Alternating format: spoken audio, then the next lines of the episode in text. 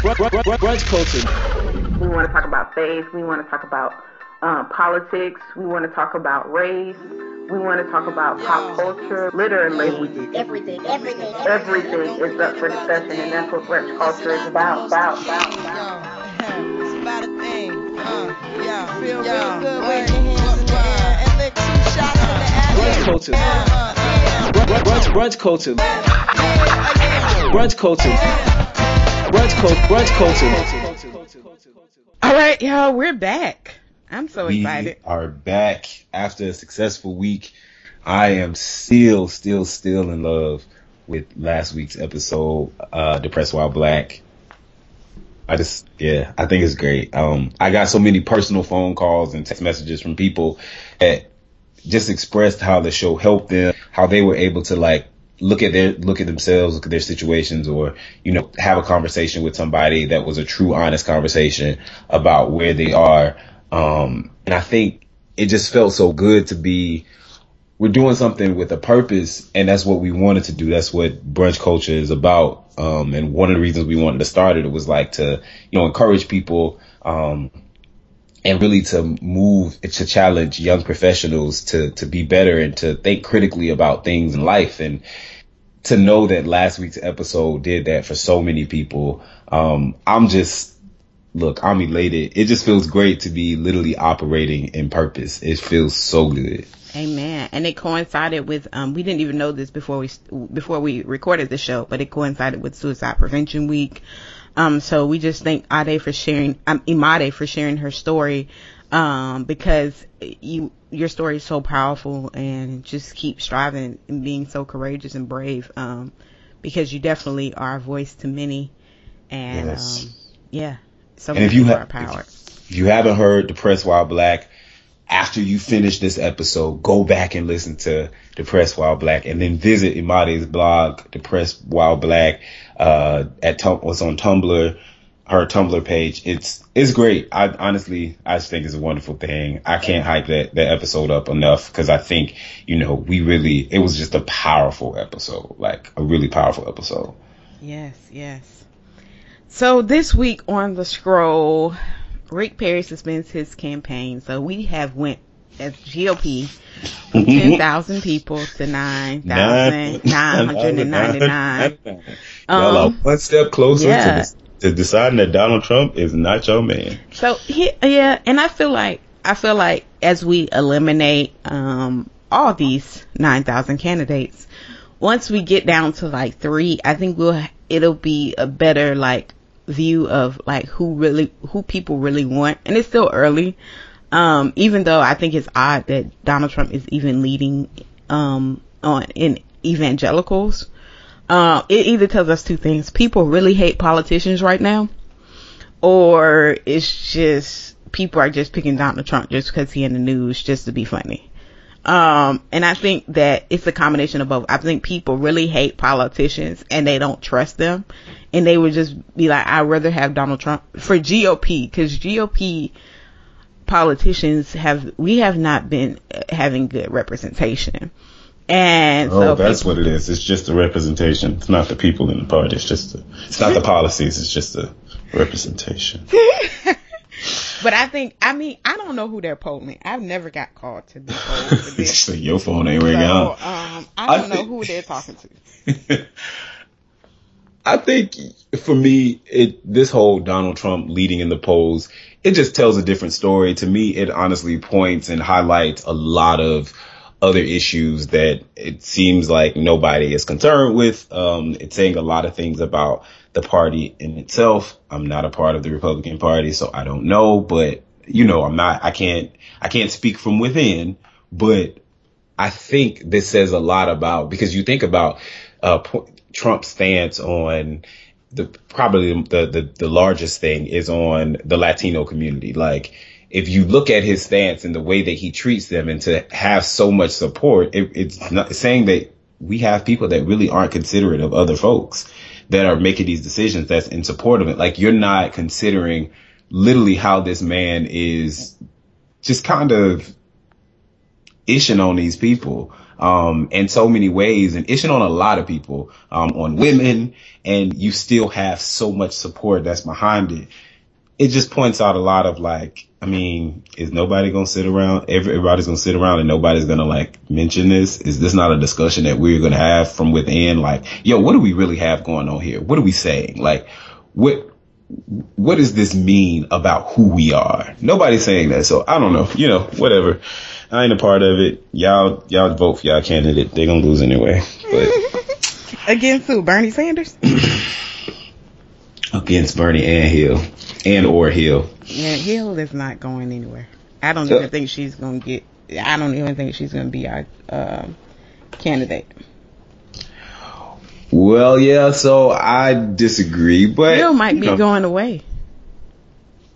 With all this... She's going down in the polls because of... She's going down in the polls. And this email thing. She's going down in the polls, but she's still leading. Like, that's the thing. And so, it's so early that... You can have people fluctuate all the time. It still doesn't mean anything. Like, she's going down. It's so funny. I was listening to CNN on my way to work and people kept saying, oh, she's going down in the polls. She's going down in the polls, but she is still the front runner. She's still outdoing everyone that's in the race now, Democratic and Republican. So yeah, guys, but no, it's not really a thing, but you know, we will see. Other thing that happened this week, which is a huge thing, which a lot of people were like, nah, it's not a thing, was the HIV prevention pill, Truvada. There was a study that was released that said that it is 100% effective in preventing people from contracting HIV, which is like it doesn't cure it though. Right? It doesn't. Yeah, it's not a cure. It's not a cure for it, but it prevents if you, let's say, like, you're engaging in sexual activity with someone that has HIV, it prevents you from contracting it, which is a huge step. It's a really, really big step. And, you know, it's interesting because I have a good friend that is in medical school and loves science. And so talking about it and just thinking about how, like, science has advanced and how, you know, things get better and medicine gets better. And, you know, you have things like once upon a time, syphilis was like a horrible thing. And now it's not that big of a deal. Like people's like, okay, I'm going to take pills for it. And it is what it is. And just being a part, living in a time where we're making these types of progressions to better health and better lives for people. I think it's really, it's an interesting thing, and it's kind of one of those things that make you say, like, man, wow, this is why we need people that are involved in science and that really love and believe in science and that push for these types of things, because now you have something that will put a dent in this epidemic that has impacted so many people's lives. And there's a negative side to it as well. There's a lot of people are saying, like, this is going to be everyone's, this is going to make everybody promiscuous and nobody's going to, you know, care about who they're sleeping with. And it's just going to be like this free for all, like everybody just have sex with everybody, which I kind of think is bull, because it prevents you from contracting HIV, but it doesn't prevent you from contracting other STDs, which other STDs are real. And there are other STDs that you can actually contract that you can't get rid of. So, I don't think that everybody is saying, that. I'm like reading a Facebook post when I saw the article on Facebook. And at first I was like, I don't know. But then it was like, you know, how Facebook do this thing now where it's like a string of articles. Like if you read one article, they'll show all the other articles that have like a similar headline or it's like related. Yeah. And so I was like clicking on all those. And then if you click on them, of course, you read people's comments. And there was one person, it was so crazy. She was just like, she said something about like, and you know how I feel about when everybody's saying like the world is so bad, but it's like, oh, this is going to be everybody's excuse now to be more immoral. And I can't believe that we're producing medicine now that's promoting people to go out and be promiscuous. What? How do you come up with this stuff, yo? Like, I really wanted to comment and be like, chick, what? And two, I was, and that just increases the ignorance. A great number of people that get it aren't promiscuous. Exactly. So it's really, that's kind of an ignorant statement, because some people get it in the confines of their marriage. Some people get it because they were born with it because their parents had it. I mean, there's a number of people who got it from situations that weren't because of promiscuity. So yeah, it's pretty stupid. Side note, did you hear about the clinic? Apparently, I think it was in St. Louis, that it was like over 1,800 veterans that were potentially contracted HIV from getting them to work at this clinic or this hospital. Mm-mm.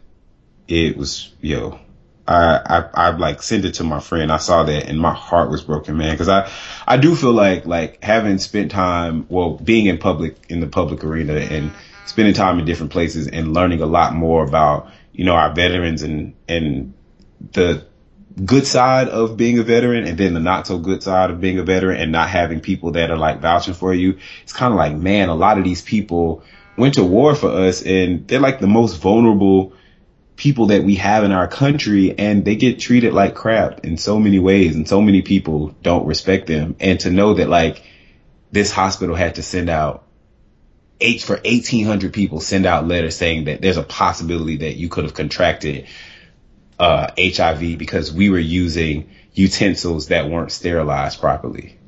I was like, what the it was crazy. Yeah, that's something to make you tear up right there. Yeah, it's crazy. So a flight attendant was fired for not serving alcohol, and I think she's Muslim. Do your job. Wow, I didn't know you was about to say that. I wasn't ready. I'm just playing. Yeah, it's a sticky situation because it's kind of like you're not drinking it yourself. You're serving it, and you not serving it to them won't prevent them from having it. I get the stance. I totally get it. But I feel like, you know, do you not serve? If they were serving pork on board, or shrimp, would you not, you know, with crab, would you not serve those things either? Because I'm not sure about shrimp and crab. I know that's Jewish custom not to eat that. I think it's the same, but I know pork is considered unclean by the Muslim faith. So I'm like, how extreme are we going to take this? I don't know. Yeah, it's honestly, it's one of those things that I was watching her interview with The View, and it's kind of in moments notice, it makes you say like, oh, because she articulates her argument so great. Like she does a good job of like laying out, you know, here's what happened. Here's my position. Here's what I was saying. I simply was asking for accommodation because of what I believe, which one can't, it's kind of hard to argue with that, right? It's kind of hard to say like, oh, well, you know, this is your faith. You can't do that. But I think when you start to think about in the run of the day, this is your job, right? This is what you signed up for. Knowing that this was an aspect of your position, how can you refusing to carry out a duty of your job? You need to find another job, or there's a possibility you could be fired. I remember when I was working at McDonald's, right? So my first job was at McDonald's, mm-hmm. and I was like 15. Maybe I was 14 or 15. I don't know. Whatever it was where you can get like a work permit. So I got a work permit. And so I was a lobby boy, quote unquote. This is a position they made, which was real cool, but like it just gave me time and I was supposed to clean the lobby. Mm-hmm. Well, I thought that meant sweeping, mopping the floors, taking out the trash or whatever. I'll do that. But when they told me I had to clean the bathroom, I just wasn't, it's not happening.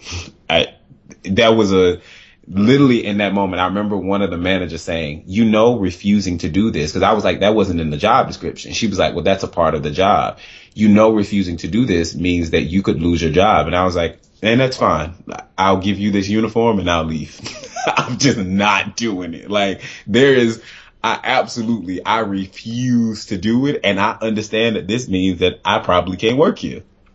Okay. I'm okay. I'm all right with that because I am not cleaning no bathroom behind nobody. Like, y'all need to hire a third party vendor.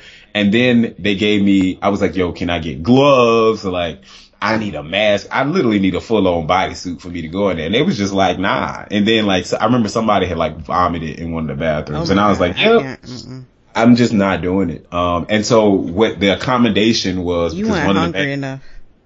Call it what you want to.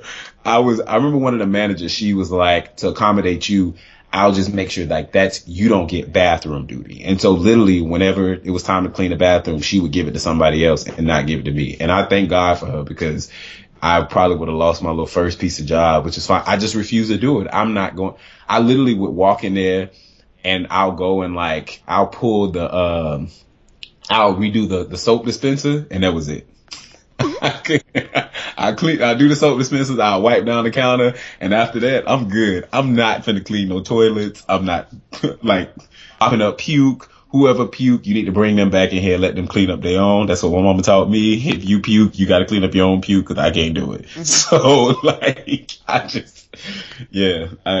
So, in that regard, I kind of feel like, you know, I think there has to be some level of, well, if this is going to require me to do something that I can't do, I'm against, belief wise, I'm just against it, then maybe I do need to shift gears, transition out of this position, or perhaps I need to have a conversation upon getting hired of like, this doesn't work for me. Because of my beliefs, I can't do X, Y, and Z. And so we have an understanding. We draw up a contract. We put a clause in my offer letter that says that I don't do this. Mm-hmm. And so then it's, you know, it's squared away. We have an understanding, whatever. They're going to accommodate it. They tell me that here's the workaround that we're going to come up with. We do the workaround and that's it. Mm-hmm. I think she did have that, as far as from one of the reports I read. She did have that kind of, and then a flight attendant that was supposed to serve alcohol when she couldn't, all of a sudden decided she no longer wanted to go with the arrangement and complained. So she kind of tried to make that, and I think they agreed to it, and then another employee complained. Mm. So, I mean, if you had it, If you and the airline came to, and that, you know, human resources came to that and said, okay, you don't have to do it, and then somebody else complained, I mean, that becomes, you know, an issue that kind of HR has to me, sit down with the other person who complained. Yeah. And say, okay, maybe we can get you on a flight with another attendant that doesn't mind doing this. And do they give you alcohol in coach? I thought that was only for first class. Nah, you can still buy. Anybody can buy alcohol. I don't know. I can't remember. Ain't nobody discriminating. Half the time I be asleep during that time of watching a movie, so I just look at it and say Coke. Orange juice. So it's time to get into our main dish.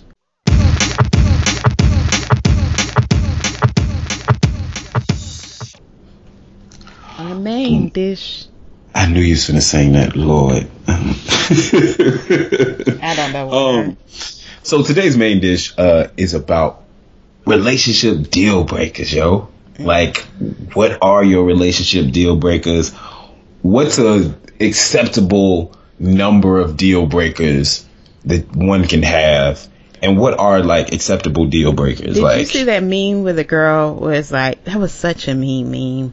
A 2015 car was it 200,000 miles on it with the girl with the 4 or 5 kids. Yeah, man. I felt, and then so I initially saw it and I kind of like roused over it. And then I saw a couple more people on my IG timeline post it, and I felt real bad though because, and this is, I was raised by a single mother, so I have there's a certain special place in my heart for single moms. But it was kind of like, yo, literally like this, you guys are going in and it's like, it's a funny, when you first read it, it's kind of like, kid. But then when you think about, honestly, this is, and I don't know if she's single, because this could be a picture, maybe like her boyfriend or husband or whatever could like be gone somewhere or just, I don't know, whatever. Like, it doesn't necessarily mean that she's a single mom.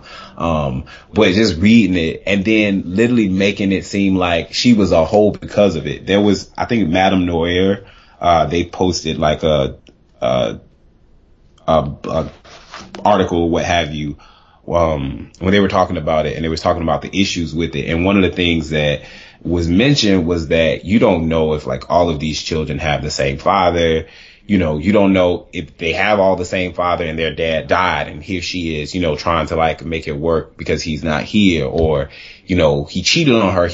Or maybe she like left him because of an abusive relationship. Like, you really don't know what's going on. Or he could still be president in the military overseas and they just took a family photo. True, exactly. And you know what I'm saying? Like, there's so many other things that can be going on. And so for people to kind of just like go in on this chick for being a single mother was a problem. But I will say, with that though, when you start thinking about like what's because a lot of dudes was just saying like I'm just not gonna do it. That's a viable deal breaker. Like, if somebody has children or has a certain number of children, and you in your life, in this position, this stage of life, don't want to deal with it, I feel like that's a viable deal breaker. Like, I'm not gonna slander your name because you have a child or you're a single parent. Like, because I feel like that's stupid. But I think it's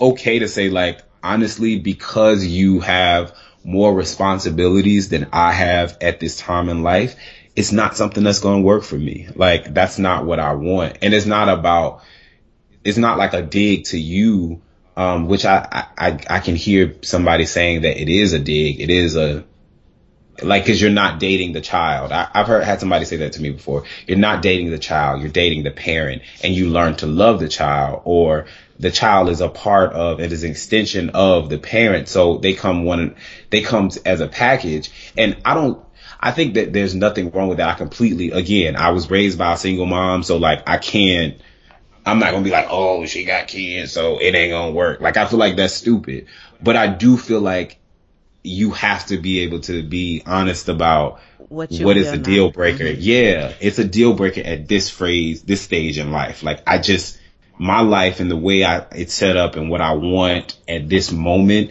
is not conducive to having someone with a child, because it just kind of changes the game completely. Yeah, and I once dated someone with a child, but it was in college, and it wasn't dating for marriage. It was kind of just casual hanging out. So it didn't bother me because I knew that I was not getting married anytime soon. And I probably wasn't going to marry this person. So it didn't bother me. Because first of all, I'm not going to see the child, because I barely want to see you that much, because you're not the only person I'm dating at this time. So I feel like, it depends on what you want out of a relationship. If you're dating for marriage, when you're like, I think I was like 19. I mean, marriage was nowhere in my radar at that time. But now I'm 28, so it's kind of like, okay, well, my thing is, like, now that I think about it, because I don't necessarily know if I want children, I might prefer someone who already has one, so they would be one, so they could have that out their system. I need the whole package deal at this point. It works for me because I ain't got to bear no kids. I ain't got to go through that problem. Look, this works. You got some. Okay, come on in. Not some, one. Oh, just one though, just one. And we gotta evaluate the child's mother. I mean, it's just so much like that you have to put into it. How much child support is coming out of your check? Like, these are things that you need to ask. I think those are gonna be things that have to be, evaluated. So I guess for you, because you want somebody with the kids, or like multiple children, a deal breaker. See, are they gonna be in with us? Like, are they coming during the summer? Like, it's just, well, so are they coming every? Are they? Do they live in California and we live in DC? Like that stuff, like where we could kind of fly. I don't have. No, I think you gotta have. If you accept the children, you have to accept that this child, if you accept the fact that you're dating somebody with a child, you have to accept that this child is just as much of my child as it is theirs, in the sense that, like, if we are together, but I think how old, that determines the age that you get them. Because I don't think that a child is going to consider your parent and they're 11. Potentially. You know what? Like, honestly, potentially they could. I think it really depends on how the person that you're with, so like the dude you're dating, it depends on how he positions you to the child and his response to your interactions with each other. If it's very inclusive altogether, then it is going to be like you are a part of the family, right? But if it's kind of like, oh, well, I do this with you, and then when I'm with Lisa, we kind of do this thing, or I don't really talk to Lisa about you, or when I'm coming to something to support you, Lisa's not coming with me. You know what I'm saying? Like, if there is this divide, this seemingly divide in the relationship, then it's going to be like that. I feel like children have, and being somebody that was raised in a single household that had to like go through and learn all these like different dynamics and levels, I feel like as a child, you honestly, the most important thing for you is like having your parents be together. And then if your parents aren't together, and you kind of go through this process of trying to like deal with that and reconcile with that. And then once you reconcile with it, you okay with the next person that comes in as long as they come in right. Like, don't step in here trying to tell me what I'm doing wrong and who it is, because you don't know me. Because like, get to know me, and then we can walk forward with how this is going to play out. Don't come in here telling me like I ain't doing this and what I better do and who is, because I'm going to look at you like, well, who are you? Like, I don't know you from a can of dry paint, cuz. I just not finna, it ain't finna flow like that. But if you come in on a, hey, I'm interested to get to know you, I want you to get to know me, this is potentially going to be our family, or this is our family, and this is how this family is going to operate. Honestly, I think in most children, it's not that big of a deal. Like, it's probably it's kind of tough, but it's like, all right, let's move forward. But with that being said, I think that, I don't know that I can say, I think there's a lot of things to deal with, but I think it's okay to say that that's a deal breaker. I might say in this stage of my life, this year, it's probably a deal breaker. In 2 years, it might not be a deal breaker. But I feel like as far as deal breakers, I have a lot, but I think I have a lot because it's just my excuse. The real reason is that I just don't want to be in a relationship. At the core, I think that's just where I'm at. So any little thing is kind of like, this not gonna work. But I mean, at the core, I think it's just that I'm not ready for one. Not that requires that much of me. Yeah, like, a lot of people. That's honestly you. A lot of people don't get there and don't say that. Like, that's a real. I think a lot of people should. Like, you have a. I feel like there are people that are out there, and particularly I hear it a lot. From women, I'll never forget hanging out. Never mind, I can't say that. I feel like I ain't trying to put nobody out there, but I had a conversation with somebody about this with this girl about the whole idea of like, she's like, I ain't no man out there, and man ain't this, and man ain't that, and so we started talking, and I started asking her about, you know, what are your deal breakers, and all of her deal breakers were some seriously like shallow stuff. If he's not 6'2", at least 6'1", then it's not gonna happen. Like, you probably gonna be single for the rest of your life. And it's not trying to be funny, but you have these things that you keep saying are deal breakers, when in essence it doesn't speak to a person's character. It doesn't speak to like how they'll treat you, the quality of life that you'll have with them. None of this stuff speaks to this, but you have this deal breaker that's just really not going to work. And so I think the reality is you probably enjoy being single, and that's okay. So when people ask you why you are in a relationship, although you might be knocking on 40, it's okay to be like, look, I just enjoy being single. And maybe one day maybe when I'm 60, I'll decide I want to be with somebody and be in a relationship. It will adopt, or perhaps I frozen my eggs. I don't know. Like, there's options. Well, today. My homegirl, Tamara, she's married. We always go back and forth about this. And she was like, we were talking about it. I think it was the other day. I was over her house and she was like, honestly, Lisa, I just don't think you want that. And when you want it, you'll make it a priority. But she was like, observing your life right now, I don't think that's what you want. And I was like, yeah, that's really where I'm at. She was like, because you'll find any and every excuse. And I think it's just that you don't want it. And I was like, that's a real thing. Yeah.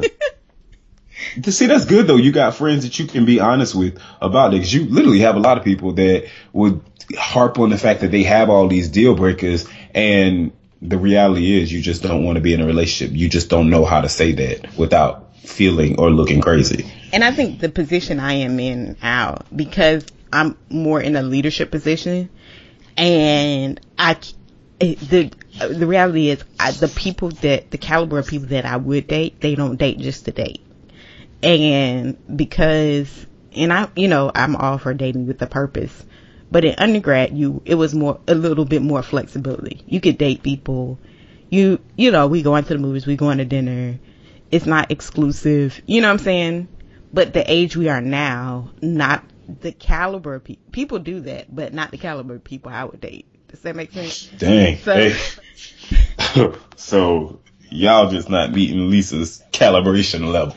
No, because I'm usually dating I would say a solid Christian dude, and most solid Christian men don't date for just dating purposes. They date with the purpose of marriage.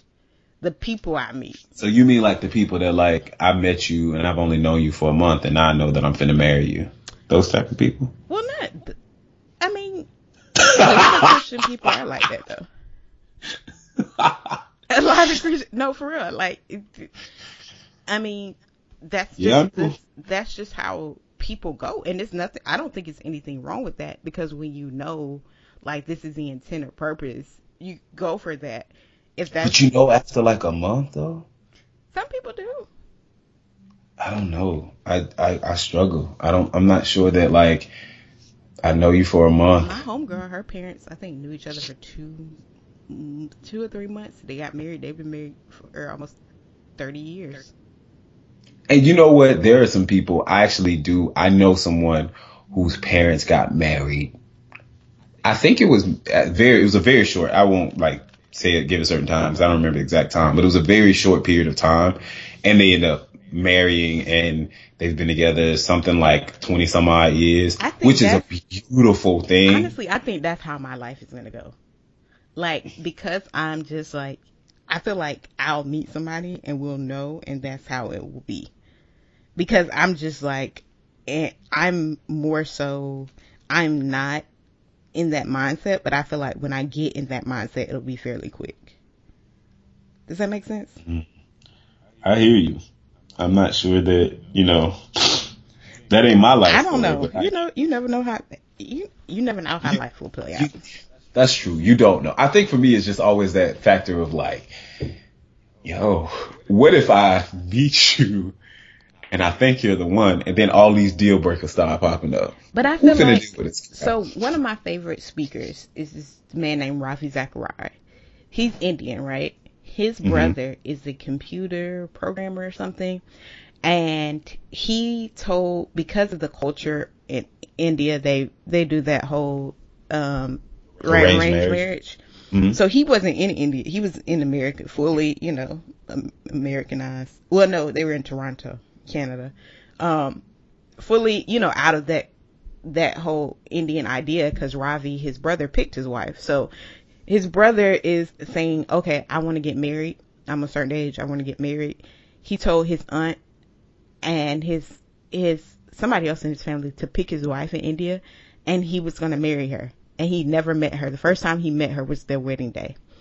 And my favorite speaker, Ravi, he would ask his brother, how are you going to do that? Like, you don't even know this girl. And they've been married, I think, 40 years. And he was like, because love is a decision. And I've committed myself to loving her no matter what. And I was like, wow. So, I mean, it can be done. It just takes, I mean, everybody's going to have deal breakers. Everybody has baggage. If you will and choose, I'm going to love you no matter what. I think if both people have that mentality, y'all can kind of get over it. The deal breakers. Oh, okay. Well, I mean, I don't want to arrange marriage, and I don't think that's the route I'm going to take. But people have done it for years and, you know, centuries in other countries, and it's worked for some and been very bad for others. So I think it's kind of a situation. It's based on each kind of situation. Yeah, you know what? It's definitely a beautiful thing. I think if that works for you, by all means. I don't think it'll be my journey, but it was his, obviously. Hey, you know what? And if it works for you, whatever floats your boat makes me happy. I love saying it. What is your? I feel like your deal breakers would be the same as mine, as far as at the end of the day, you just don't want that right now. Yeah, so it's certain things of kind of like I can't. You know, I need you to have like a level head. I need, and it's kind of hard. You know what? It's kind of hard at this moment to say like I have deal breakers per se. I was like reading this thing. It was like the top 10 deal breakers. Like it was like Axemen or something like that. I just like searched, and it's like the top 10. Deal breakers that men have.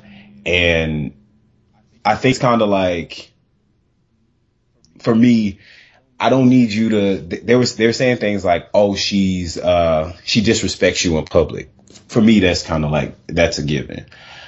We got to be able to respect each other. I don't care who you are. Respect is paramount. So things like that is just kind of like, it's not even a given. I don't even know if I can say it's like a deal breaker.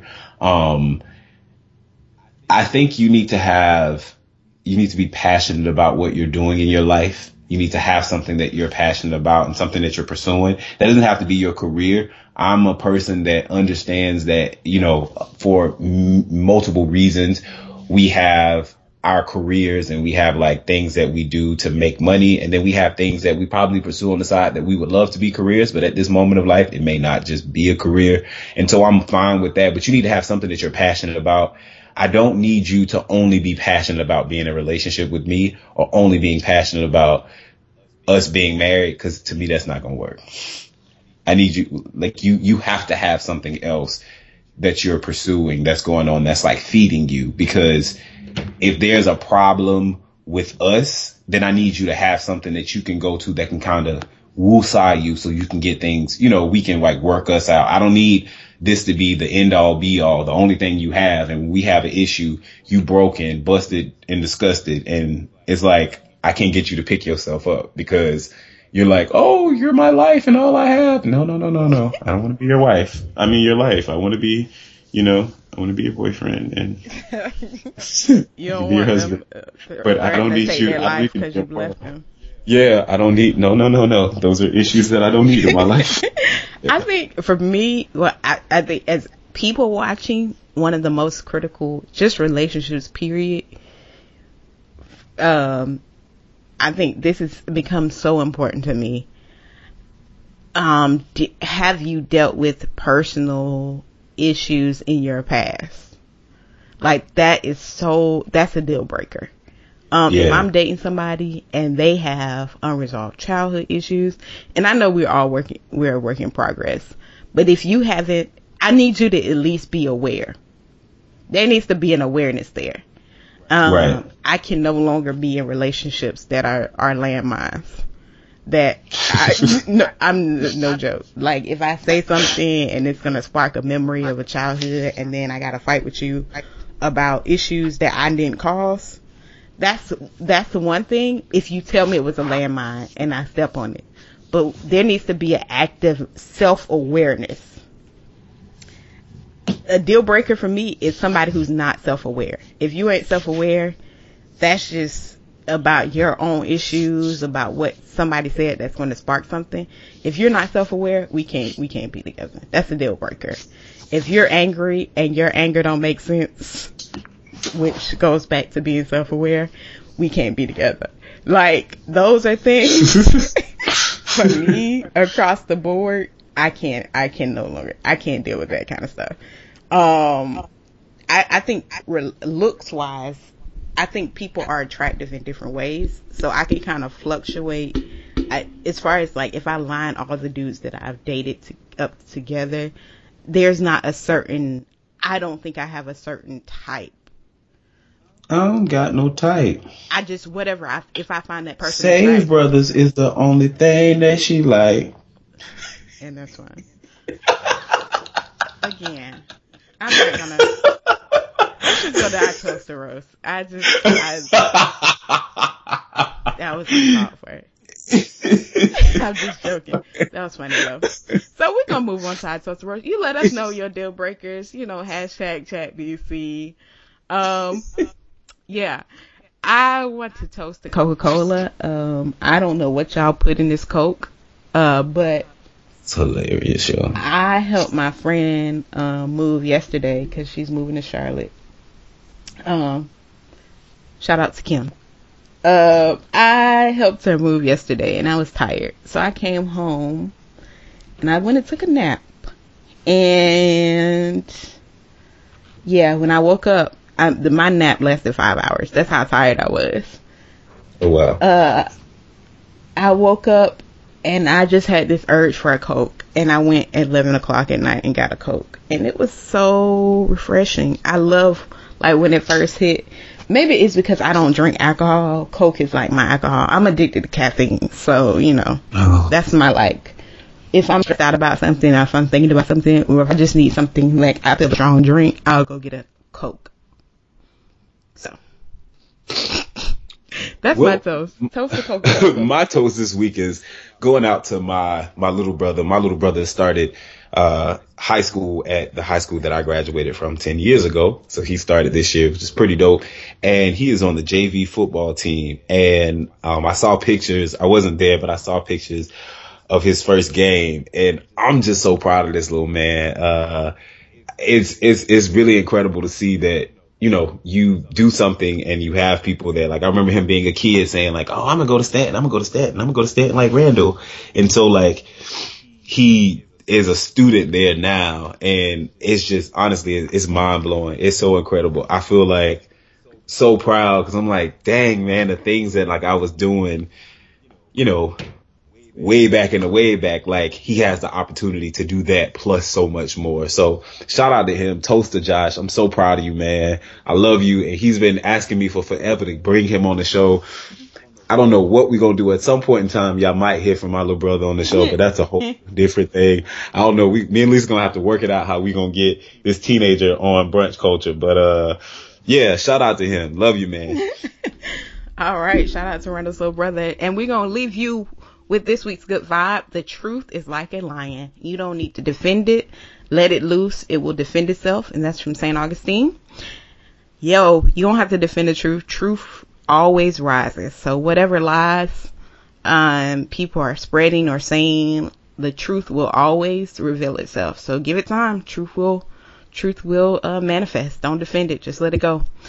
Amen. All right. Thank you for tuning in to another week of Brunch Culture. You can hear all our past episodes at www.brunchculturebc.com. Follow us on Twitter at Brunch Culture, on Instagram at Brunch_culture, and at Facebook at Facebook.com/Brunch Culture. On iTunes, subscribe to Brunch Culture, and on iHeartRadio, you can subscribe to Brunch Culture. And remember, at Brunch Culture, everything is up for discussion.